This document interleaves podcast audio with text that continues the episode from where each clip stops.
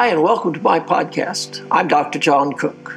I'm so glad you joined us today as we continue our series on Systematic Theology 2. Our study takes us to lesson number 29. We will deal with the doctrine of the church. We'll get into our study right after this.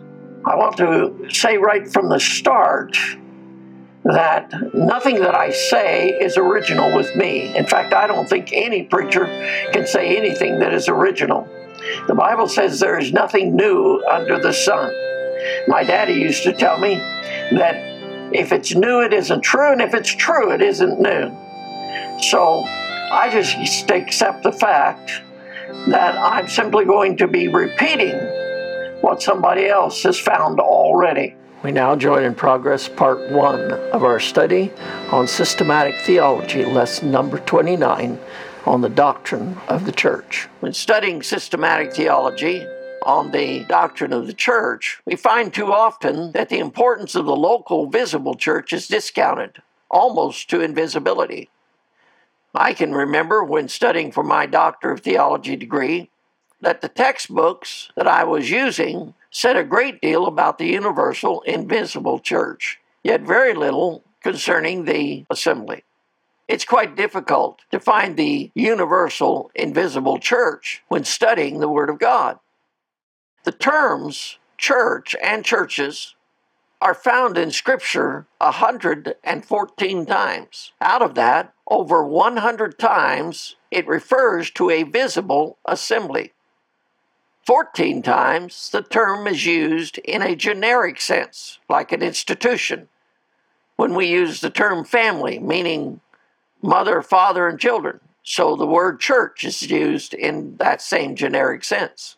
So in Scripture, over 100 times, the church is local and visible without question. So those who believe in the universal invisible church choose to let 14 times contradict the 100 times, or at the very least to teach a contrary truth to the 100 times. Jesus himself uses the word church 21 times, each of which is used as a local visible assembly. The last place he uses this word is in Matthew chapter 18 and verse 17. There he says, Tell it to the church. But if he neglect to hear the church, this certainly cannot be talking about nor referring to some invisible universal assembly composed of all born again believers, whether on earth or in heaven. How would you tell it to the church in that case? In the book of Revelation, Jesus uses the word church concerning the seven local churches that John was commanded to write to. So there is no question but what Jesus used the word church as a visible local assembly, a local New Testament assembly. The early New Testament churches were visible assemblies and local, indigenous one from the other. Now, the question is when did the Lord's church begin and who started it?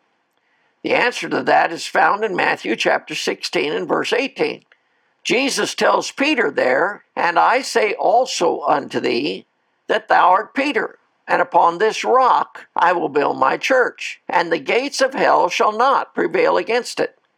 From this scripture, we see clearly that the Lord Jesus Christ is the one that founded the church. We also see that the church is founded upon this rock. What rock was Jesus talking about?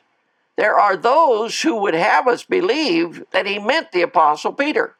However, that does not agree with the term that he uses, nor does it agree with the one who is the rock in Scripture. Consider this fact that when Jesus uses Peter's name, the word he uses means a small rock easily moved about. That was Peter. But when he uses the term, upon this rock I will build my church, he uses a term which means a large, immovable boulder, which speaks of the Lord Jesus Christ. We plainly see this declared in 1 Corinthians chapter 3 and verse 11, which tells us that other foundation can no man lay than that is laid, which is Jesus Christ. It is, in fact, the Lord Jesus Christ that is the stone which was set at naught of you builders, which is become the head of the corner, according to Acts chapter 4 and verse 11.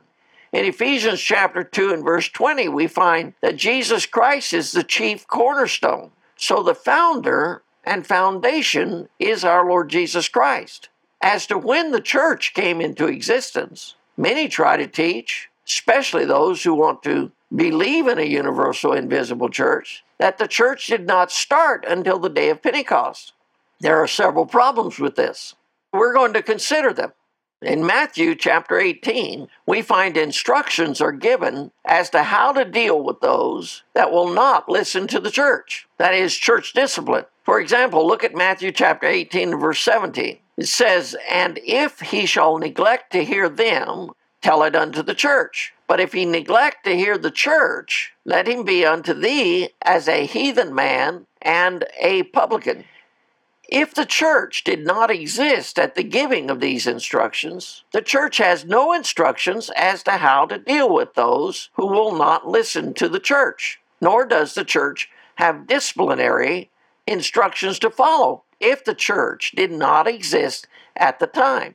If the church did not exist at that time, then tell it to the church is a senseless statement. However, the church did exist because it began in Matthew chapter 16 and verse 18, where Jesus said he would build his church. It is only the local New Testament church that could be spoken of when Jesus says in Matthew 18 and verse 17, if he neglect to hear the church, because he is to be excluded from the local assembly, according to that scripture. Now, if you say that this is the universal invisible church, then how in the world could he be excluded from the universal invisible church?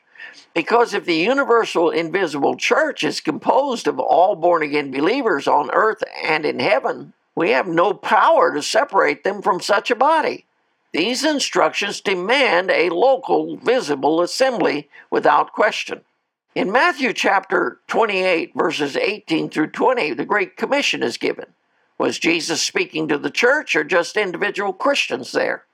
Listen to what the scripture says. And Jesus came unto them, saying, All power is given unto me in heaven and in earth. Go ye therefore and teach all nations baptizing them in the name of the Father, and of the Son, and of the Holy Ghost, teaching them to observe all things whatsoever I have commanded you. And lo, I am with you always, even unto the end of the world.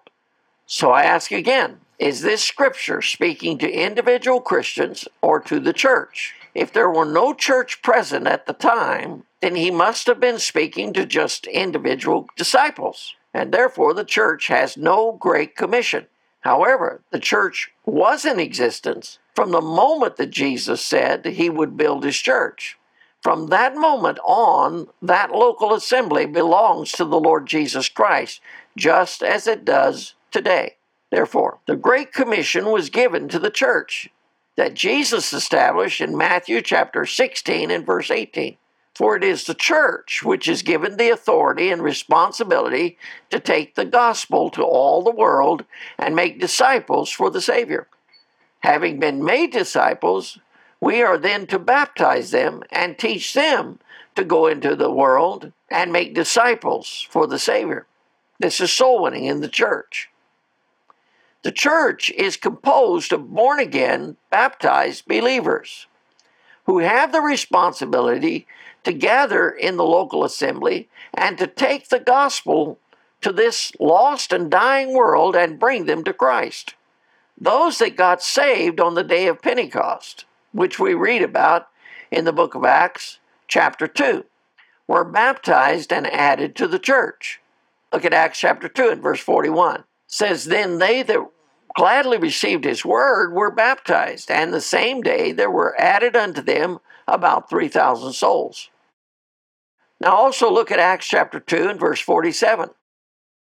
There we're told the Lord added to the church daily such as should be saved. So the church was started in Matthew chapter 16 and verse 18. And in the book of Acts, we are told that the church spread from Jerusalem to Judea to Samaria and to the Gentiles.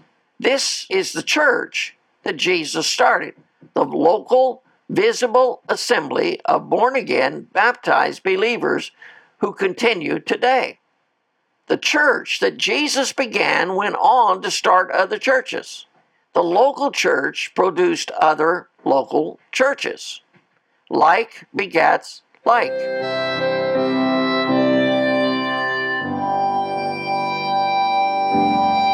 Hey, this is John Cook again. I want to thank you for joining us in this podcast. I encourage you to join us in the next podcast as we continue our series on systematic theology 2.